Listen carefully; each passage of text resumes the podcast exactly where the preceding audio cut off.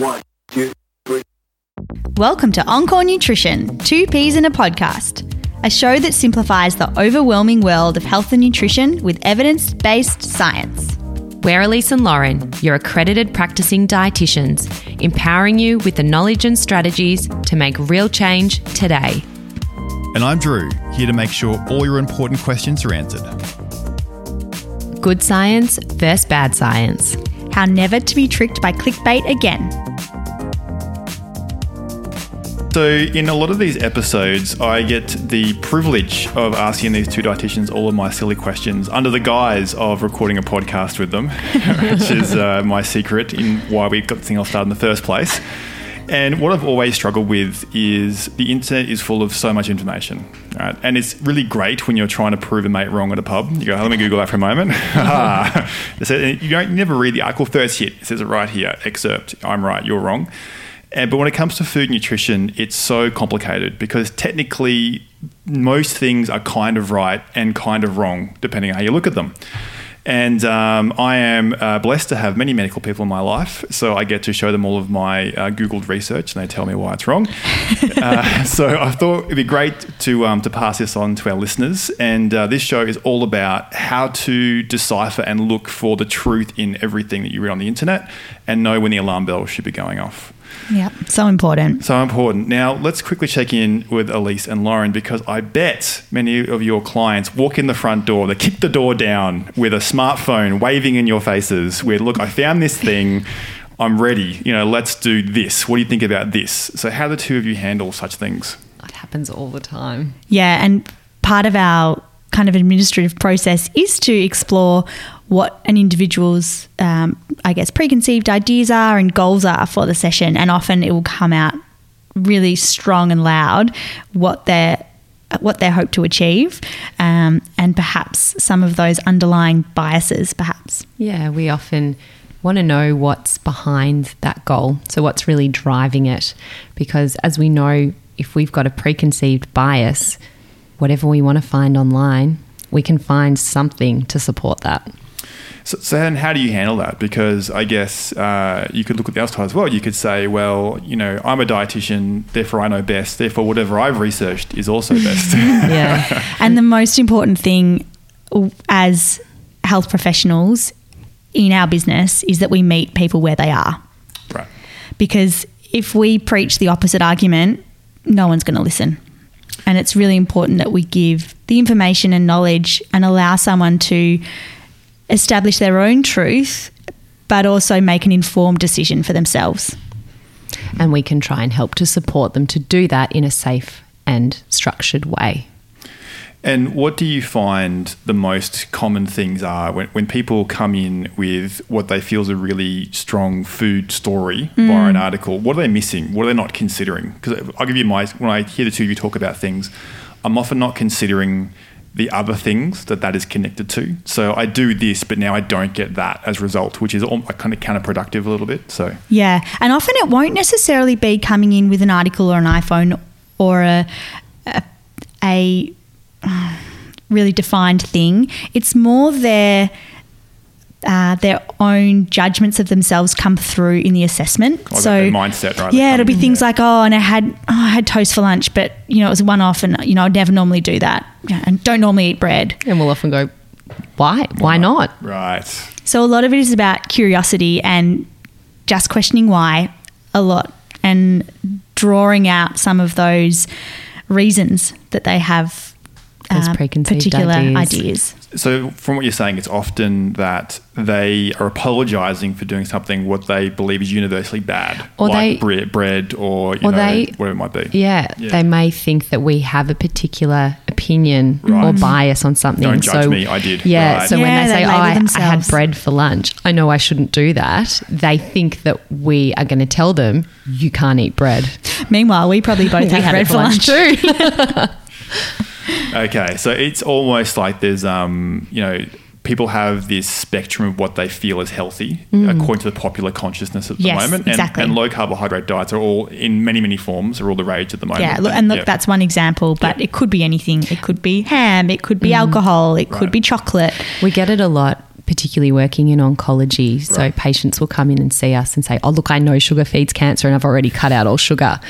Sure. and we're often uh, we often delve then into the science and explain to them where some of those myths and ideals have come from rather than necessarily putting them down for those practices that they've implemented Yeah, and what I uh, when I speak to both of you on this podcast, particularly, um, I find that you're using language like the studies are currently saying. Hmm. As far as we can see, it's leading here, and that hmm. language is really important because so many you know, populations of studies lead somewhere they hit a brick wall. It's hmm. like you know that didn't ever worked out.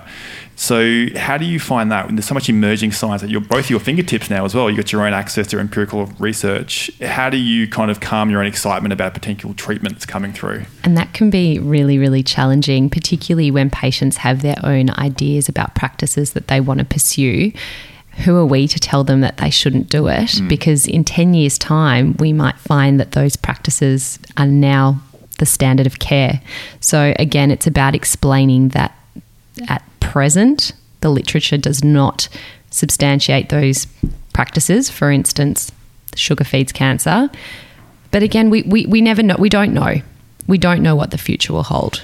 science is currently it con- consistently sorry evolving and one thing that we find really useful particularly with emerging science is actually using some of our uh, the tools that we were equipped with throughout our studies and continue to practice these days in assessing the quality of scientific literature So let's uh, run through a few of those. So what are you looking for when you're you know upgrading your own knowledge as practitioners? What validates a great study for you to dig your teeth into? I guess first and foremost, there's a lot to be said for actually the journal that a scientific study has been published in because certain journals will be peer reviewed, uh, they'll have a higher quality rating um, and more rigorous review processes. So to get published, it is harder and more challenging, but there also needs more quality control for that research. So for those at home, peer review is all of your best colleagues get to throw rocks at your research, right? And Well, go, kind yeah, of. yeah. Yeah. Yeah. No, it's not. yep. Pretty much, yeah. So that's one thing. But when we look at the actual study itself, there's lots of little things that we look at. And there's some really validated uh, or, or well defined tools that actually guide us through different aspects of a study to help us define its quality. And each of the different studies have their own strengths and weaknesses, and it does depend on what you're looking for. Okay, so let's uh, let's let's jump in. What are we looking for? So, what's the first pass when something comes across your inbox? You know, a new journal article Mm. says, you know, that the latest cancer treatment is, you know, Yeah. based on whatever. What are you looking for to get to even open it? What are you looking for to get involved? Well, first up, there's a bit of a hierarchy when it comes to study design and the type of study. So there's what we'd consider as filtered information, or the kind of tip of the iceberg, the the best of the best would be a systematic review of randomized control trials. So that's where they've taken all of the smaller or even big studies that exist and they've condensed all of that information to come up with a conclusion. So they're actually cross-referencing. Yeah, you know, a big all- yeah. summary, really, Right, of a particular topic. Right. So back in my uni days, that was a literature review. You would review all literature in existence about the topic to before you started your own conclusion own research. Yeah, very similar, Yep. except that there's often criteria that needs to be Ah, met. right. Yeah, in Okay, order to even make it to be Right. looked at. I guess a step down from that would then be when it comes to a study design, the gold standard would be a randomized control trial, ideally where there's a placebo and the both the subjects and the observers or the researchers are blinded to the different arms of the study. And you'll hear on some podcasts they'll, roll off people's tongues to justify, yep, it's a randomized control, Mm. which is basically saying that there is very, very low likelihood of any conf- of any bias. Yeah, but right? it can be Yeah. a randomized controlled trial, but not blinded. There you go. And Right. double Double blind blinded. thing. Yeah. Yeah. Yeah. Is that is that really gold Yeah. standard? Yeah. And if you think about nutrition research in particular, to blind someone to the concept of something they're eating is Really very hard. hard. Yep. And that's where it's far easier to study a, for example, a supplement or an isolated nutrient as opposed to a food or a because pharmaceutical for that matter. yeah, right? yeah, because okay, you know what an apple is, and if you're eating an apple, you know it. Yeah. and, and there's also Cool. ethical concerns as well. Right. So, you know, the intervention that the assessors are looking at needs to be ethical and pass through a board of ethics to make sure that that intervention can be safely tested on the subjects. Of course, yeah, and that's where a lot of this research is difficult when it comes to food because you have to, you know, well, how do we know it's fasting is 20 hours? Why not 100 hours? Well, Yeah. because it's unethical. It's unethical to Yeah. starve people Yeah, for that's 100 right. hours. that's right. Yeah. Another really important aspect is whether the study's been undertaken in a test tube or um, in vitro, as we'd call it, or in vivo. So, in an actual uh, living being. So, whether that's an animal or even better, a human. We talk about that all the time. Yeah. That things can happen in test tubes. It doesn't necessarily mean that they're going to happen in the human body. So let, us pause there because we've thrown a few things at the audience, and I'm, my head's getting full, which means probably the audience is getting full. So We've so, just started. yeah, so, so, so first pass for you, okay, how is this thing designed? Is the first thing, and that will set your expectations, right? So if it is gold standard, you go, oh, here we go, this is great. They've done a Worth reading. Yeah, yeah, I'm, I'm going to really see what's in here. And what you're looking for is removal of bias, which is the, the blind double Blinding. blind. Was it um, Double blinded. Placebo controlled. placebo controls. Control, Yep. yep. And you're also looking for um, how many studies it refers to. So is a single study or is a review of many, many studies? Yeah. Yeah. And for your field, you'd prefer to have a review of many studies because it's giving you Mm. more concrete stuff to practice in your, yeah, yeah. That's right. I guess one one of the uh, next things we would look at is the sample size Yep. of the study. Population, is that what that's called? You Yeah, the population Yep. size. And also, we'd look at the power of the findings. So, Oh, okay. really, what that means is that if you have a really small group of people, it's actually really challenging to get what's called power of your study, which essentially means accuracy. Right. So, do we feel confident that what we've done to this group could be done to the population and achieve the same result? Right, because I guess you know people are all a bit different. So you might say, Yeah. you know, this worked with one person, but will it work, work for many people mm. in a similar right. kind of bubble of type of person? Yep. Okay. Uh, a- And another thing we want to look at, you know, tied in nicely with that topic is demographics. Right. So the age of the subjects, the sex, the health status. And that's going to help you to identify if the paper that you're looking at is transferable to you or your clients, for instance. So if you're looking at a paper that looks at the muscle mass of the elderly and a particular intervention, if you're a personal trainer that really only trains people that are less than 30, that paper's not going to be very relevant. Mm. And vice To your versa. population. If you're running an aged care facility, you're not going to use training protocols for 30 Exactly. That's right. And a Yeah, lot of people yeah. don't look at those um, particular Mm-hmm. parts of the study, the demographics or the population Mm. size. They just look at the heading and make their opinion Bingo, based on go. that. Yeah. And similarly, if you're looking at, for example, dietary patterns of Japanese populations compared to that of, um, you know, an area of the US, you're going to have very different dietary patterns as well. So that's very important to be aware of. The population where they live, you know, the amount of pollution in the air, all Mm. Yeah. these things can impact what's going on, the work that they do, stress, you know. Yeah, and that's there. They would all be elements that could potentially be confounders. And essentially, a confounder is a factor that might influence the result, other than the experimental design. So the the thing that's being tested. So, for example, if you're looking at vitamin C levels and immune function, you would want to ensure that the group you're looking at aren't already on supplements or taking, uh, you know, other health promoting factors that might impact their immune function. You want to know if that's ac- that it's actually the vitamin C specifically. Okay, so we've got a well designed article. You're like, tick, tick, ding, ding, great. And then you look deeper, and there's enough population in there, enough power in there to, to make a good call. Now you've refined it down to, okay, this is applicable to this type of client that I have, you know, by age, sex, demographic, hi- um, kind of uh, cultural background, right? What else you're looking for before you start actually using this as something you want, you, Yeah. you two are going to talk as a professional about? So, again, another thing that we want to make sure is really strong and profound is going to be the methods that they use. Right.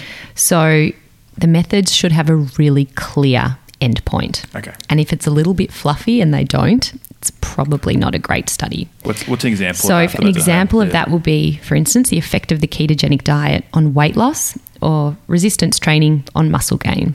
There is a really clear endpoint a that they're good one. looking at. There might be secondary endpoints, so they may find from looking at the sample size or looking at the subjects that there are other endpoints and other results that they find.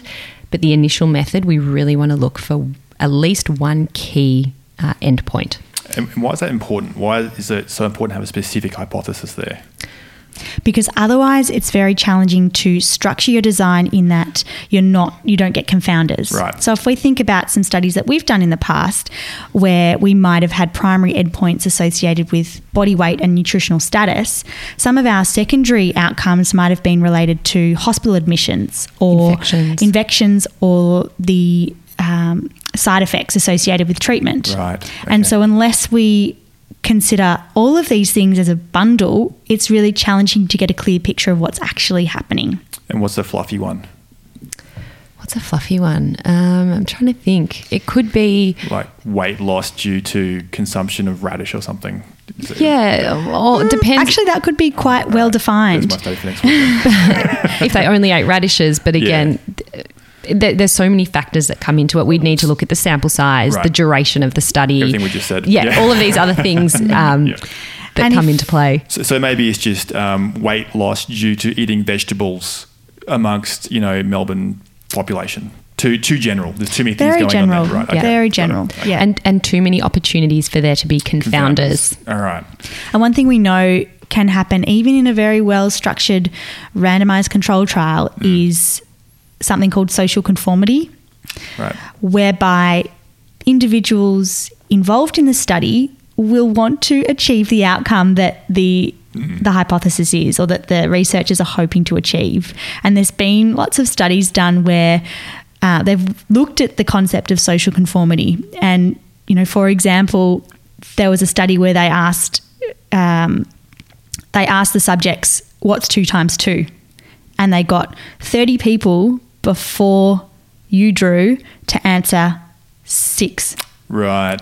and you get to number 30 and that person says six Yeah, because oh, because must be 30 other people go two times two is six So that herd mm. mentality, right? You don't want to go against and the you grain. and you second Yeah. guess yourself. You know, we all do that as humans. yeah and in something so defined as a math sum compared to you know a nutrition study where you're thinking about your eating habits for a period of time that can be very very hard to account for And uh, so I find um, it even gets down to how was the question asked, because they might say, um, "Describe to me how you felt on the ketogenic diet this week." Right, and they, or you might say, "Did you feel bad on the ketogenic diet this week?" Like it's, it's a leading question as opposed to an open question, and Yep. it's so it, like this very little delicate things around the design of a, of a research article, isn't it? Yeah, For sure, for sure.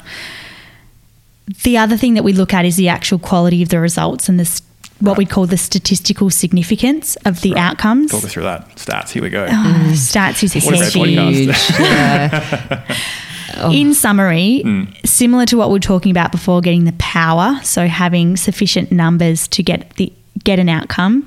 We can also look at the likelihood that that outcome occurred due to chance or occurred as a result of the intervention. Right. So it's like flicking a coin a hundred times, And it can happen due to chance. We Yeah. know that. Mm. Yes. That's possible. Yep. And so there's uh, criteria when it comes to health related research, but also medical research, where there has to be what's called a certain p value or a statistical significance that gives us confidence that that, that intervention was responsible for the change.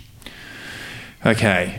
Now, I'm going to pause there because all I've learned is I should never read another bloody article again because I don't know what the hell I'm looking at.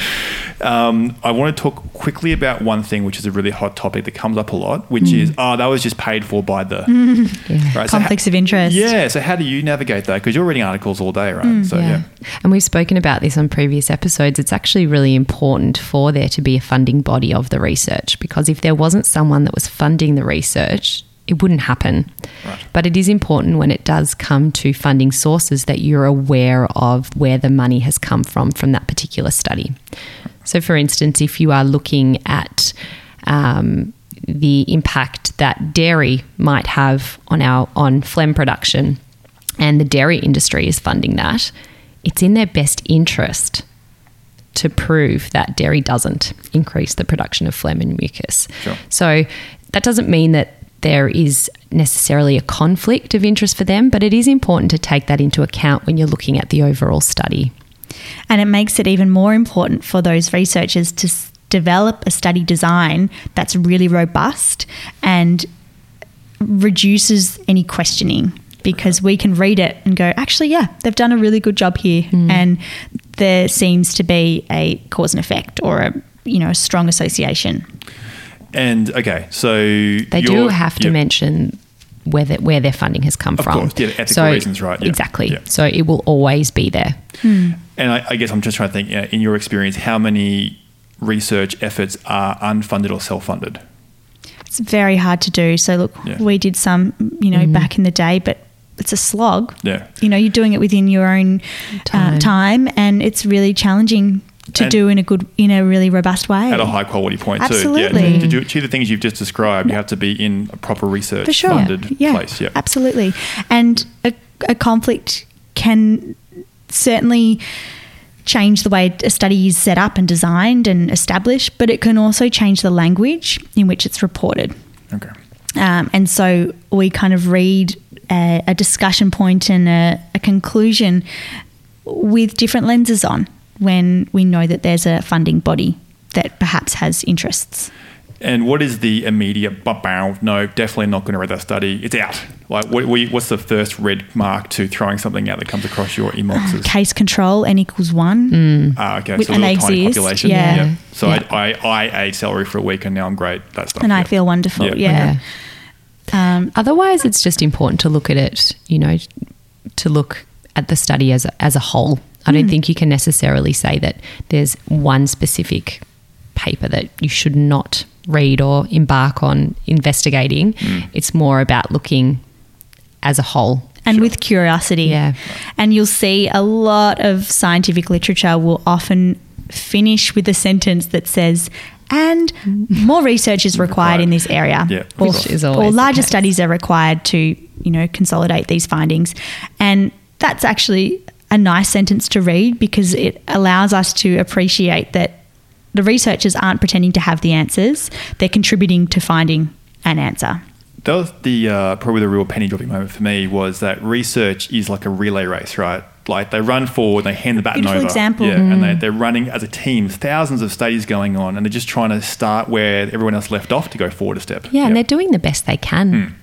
They really are. They're trying to make a difference and trying to contribute to medical or nutrition research and interventions for to better patient care. So, yes, some studies are not of the highest quality, but I think we need to appreciate that the researchers really are trying to do their bit. All right, now we're going to have some fun. So I found three articles that I've shared with th- the two of you, and we're going to, as a as a group, we're going to work out should our audience what should our audience take away from these articles if they were to read them. Okay. All right. So the first one headline. Should we click on it? Yeah, click on the first one. Okay. Right. So um, the first Okay. one is plant-based diet may prevent cognitive decline. I would read. Right. Okay. Now, see me. I'm the armchair expert. Medical news today sounds reputable to me. Straight away, I'm like, well, this is going to be great. okay. Okay. So, what are we looking for in this? This is this is a website. It's not not an empirical No, article. no. It's just on. The reason I would read Yep. this is actually for one single word in that heading, Mm-hmm. and it's the word may. Right. If it said plant-based diet prevents cognitive decline, like, ah, hang on a second. Who do then you I'd think be you are, worried. Then I'd be cowboy? really Look worried. at these jerks. You're off my Google list. Unsubscribe. Okay, so as I read through this, they are using this language according to the latest estimates. They're, they're using this softer language because they can't be conclusive. They have nothing's to. Compu- nothing's conclusive. So there's your first It's little responsible language. Right. So there's your first real red herring moment. It's like, okay, hang on. If they're using definitive language, be nervous because Yeah. there is nothing definitive food science. There's your first thing, right? and often medical science as well. Yeah. Okay. And another nice thing about this uh, piece is that there are, it's quite clear that their information is being backed up by literature. So there's lots of, according to, and this study and new research with lots of references back to those actual studies. So you have a bit more confidence that they're presenting information that's been backed or uh, researched. And when I think about what you shared with the audience, this I know it's not actually, but it is acting as a it's summarizing many studies type information piece. So you can read this and you can go. There's like there's one, two, three, four, it's like seven links here that you as a reader can now jump off into. And do further investigation. They're not stating a claim themselves. They're Yeah, saying we've looked right. at a few things, and Yeah, and there this is seems to be some correlation X. here. Yeah, And okay. look, certainly they could absolutely have their own agenda and their own a message Bias. they want to convey. Um, but I think we'd probably see that. But um, the every- language is else pretty neutral, which is really important. All right, so that's a good one. Okay, now if you read this one, keep the word may in. Okay, those playing at home, don't just start walking around and remove that word and make it your own science. You got to keep that word. Yeah. okay. All right, next one. This is my favorite right. one. Ready? How red wine prevents cancer. Now, Ooh, oh I like baby. this one. All right, this is this is Elise has taken off her science hat and put on Yeah. her My red Saturday wine night hat. hat. don't mind if I do. Okay. so What I love Mm-hmm. about um, Science Daily, particularly, is they uh, they will always link the study at the bottom. So Right. the study that they have summarized, they actually provide you there. with the link there, so you can not just take their word for it, but dive into the study and do you know what? You and I do that. Most people, Most don't. people wouldn't. Yeah, Right. I, I will always Yeah. do that. jump into it, make sure. I'll look at the heading. course. I will read. I'll often have a read, have a skim over it, but then I'll click on the link to the actual journal article and read it properly. Because you're looking for those things you've just talked about. you know, Yeah. how the questions designed. All right. And in Yeah. this summary, Is it n equals five? Yeah, right. Yeah, good one. but they're not going to talk through all of that in this study. Right. Of course not. No, no. Because this is, I guess, allowing. Not in know- this study, sorry, in the article. Yeah, The article's intention here is to share something that you can skim and go, am I interested or not? And if I am interested, there is more depth there. Hmm. That's the point of it, right? So this is, and once again, Science Daily sounds pretty reputable. Okay. So they've got their own reputation to keep when they publish these things. Um, and the word there is how for me. How it, yeah, if they put can, even better, but just Yeah. rather than red wine prevents cancer. They Yep. have put a qualifying word in there, Yeah. And I imagine, I haven't looked at the study, but it's probably linked to, like resveratrol. And, yeah, but the actual scientific pathways yeah. as opposed to the, uh, you know, a clinical trial with lots of humans. They might actually look at what does resveratrol do in a test tube that impacts cancer growth. Right, as opposed to a population study Yeah. observed, you know, double blind, placebo. Rah, rah, Yeah. That's my suspicion based Yeah. on how they've worded it, how red wine prevents cancer. Yeah. Because yeah. it- it seems it's to be talking quite- about the DNA damage and the way that cells are killed. Right. So it sounds like it's more mathematical. You know, we put it in a test tube, and this is this is how it happens. Yeah, how it more the. Yeah. physiology as opposed to Right. the epidemiology. Great, great. Okay, last one. This is my favorite one. Oh, I'm nervous. Yeah, yeah. This is from the Telegraph. The Telegraph. which the, in the UK. So you know, of the newspaper, it's not like you know the Sun or anything. It's not like some crazy you know, Oh, Huffington Post. Great. On the photo. I know. Okay. So the, the headline reads Low fat diet could kill you, major study shows. And there is um, Oh, someone holding what appears image. to be the biggest mountain of butter I have ever seen. That is a huge mountain of butter. And very scientifically, they've got a blue lab coat, Of blue gloves, Yeah. like so must massaging be, must this be butter. right. Yeah, Hey? it's most likely someone in a butter manufacturing plant, right? That's just doing their job. they got a photo of it. So, okay, so what, where are the alarm bells here? Because the Telegraph, in, from a layperson's perspective, would not be a sensationalized, crazy, off the wall, you know, publication. There's a bit of mm-hmm. credibility there.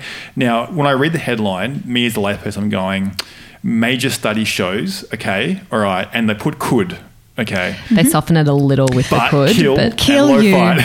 Kill you is so aggressive. and because they're journalists, they know you're going to click on that. yeah, that's Yeah. click, that is clickbait All over, right? 101. Maybe how I found it. Okay, so um, what are we looking for? So the study of 135,000 adults. Okay, all right. Published in the Lancet, which is a very really high- reputable yeah. study. Okay, I wouldn't. Uh, I didn't know what that was, but there you go. reputable journal. Great, okay. Yep. So the actual study is, and look, even the first sentence of the article that low fat diets could raise the risk of early death by almost a quarter Mm. is far more evidence based reality Mm. than the aggressive low fat diet could kill you. But no one's going to click on. You No, that's yeah. right. Butter That's why they you do it. much- yeah, Selling yeah, okay. Papers. And then when I scroll through this, um, the article itself is actually quite well written. You know, there is a bit of there's a bit of stats in there. Um, you know, the Lots great- of quotes from the quotes researchers. research, but it's so.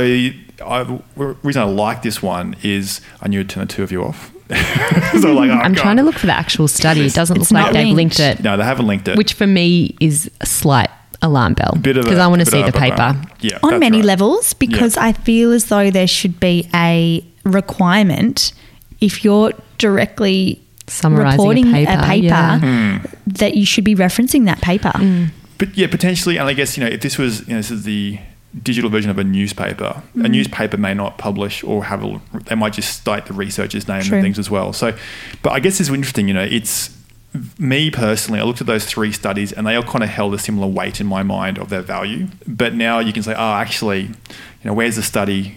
How big was the hmm. population? How was it carried out? These are the But questions. we don't know any, uh, a, Yeah. a lot of that we don't know through this summary. Right. And it might actually be fine, but if you don't know, you don't know. Yeah. you Absolutely. Have to unless you don't know. Yeah. So, um, what I'm thinking about in terms of where to go next is how do we take this superpower, right? So, all our listeners are going, ha ha ha. next time someone sends me some ridiculous study, I'm going to start saying, where's the softening language? What is the mindset we should go in? Because my personal mindset is I've just given up. It's like I will never know. And No, it's- no, it's don't give up. But it is Yeah. hard to do. Know that Lauren and I studied for four years to be able to do this at university, and then have continued to work on these skills ongoing throughout our entire career. So it's really hard Mm. to do. We have journal club every week. right. Putting Where- nerd hats on. Yeah, we send each other studies that we've summarized so that, you know, Elise doesn't have to read the same 20 studies I have and vice versa. We, we share our learning, but we look at all of those aspects. And when I'm giving Elise a summary of a study, it always says the study size, the study design, the power, the p values, and a, And the outcome. a, a conclusion. So I guess the the mindset to be now is to change your mindset rather than looking for an answer because there's no answers, right? Yeah. You're looking for more information. Yeah. And you're looking to know what is the next best question to ask. For sure. Yeah. And also where not to waste your time. There you go. So There's a few warning signs that we would probably recommend. Mm-hmm. And number one would be if the article or the information that you're reading is trying to, on the side or overtly, trying to sell you something, alarm bells. right. They're very likely to have cherry picked information or be utilizing sort of clickbait type messages mm. to help sell their product. Right. So straight away, if, Yeah. if it's too sensationalized, it's not going to be real science. Yeah. And but use it as you know. I, I always kind of think, why was I drawn to that? You know, what's going on in my head that wants an answer to this? Yeah, I want to know Yeah. this answer. I want there to Yeah. be a clear answer. And Yeah. chances are you've probably got your own bias if Right. you're looking at that particular product or advertisement. So then use it as a moment to do your own kind of search. Hmm. Rather, if it's coming to you, it's probably trying to sell you something. Yeah. If you're going out to it, it you know, there's probably more validity there. Mm. And we do always encourage people to go online and have a look for the answers yourself. And also, if you've got a particular ideal or bias, look for the opposite, uh, look to the opposite outcome for, of what you're looking for so that you can get a really balanced view. Yeah. Hard to do when you want the answer. Always. It's not human behavior to do that, yes. We look Yeah. very much for credentials and references. So if we can't actually link back to the study, or if there's no uh, scientific literature backing up the statements, then that's a big red flag for us too. Mm-hmm. So if someone's making big bold claims but not actually linking to any references that support it, we just close close tab. And if they're trying to instill fear in you, so for instance, It will kill butter you. will kill Yeah. you. yeah, yeah. yeah, that's something to be something to be aware of and, and to walk away from. Also, if anything promises to cure or prevent a particular condition, so this rather supplement will cure Cancer. cancer, yeah, walk away. Great. Okay, so I think there's some really good facts there. I think we've given the listeners something to think about. Um, great show notes. We've got a little pyramid there about the scientific research. We've got a good summary of things to go after. If you have any studies you want to send us, to, we can probably have a quick chat about them. Yeah, and I'd love talk on the to. show. Um, send them through via the website, and that's the show. Thanks, everybody. Great questions, Drew. And that's all we have time for this week. Thanks for listening in, and we hope you enjoyed the show. Make sure you drop by and say hi on the Encore Nutrition website, Facebook, Instagram, Twitter. Just search Encore Nutrition. We absolutely want to hear from you and encourage everyone to join in on the conversation. Now, it's important to say that while Lauren and Elise are very knowledgeable on the world of diet and nutrition, we always encourage you to speak with your medical expert to ensure that the advice is right for you. And we'll be back next week to break down all things food, diet, nutrition, and lifestyle. From Elise and Lauren and me here just to make sure it all makes sense.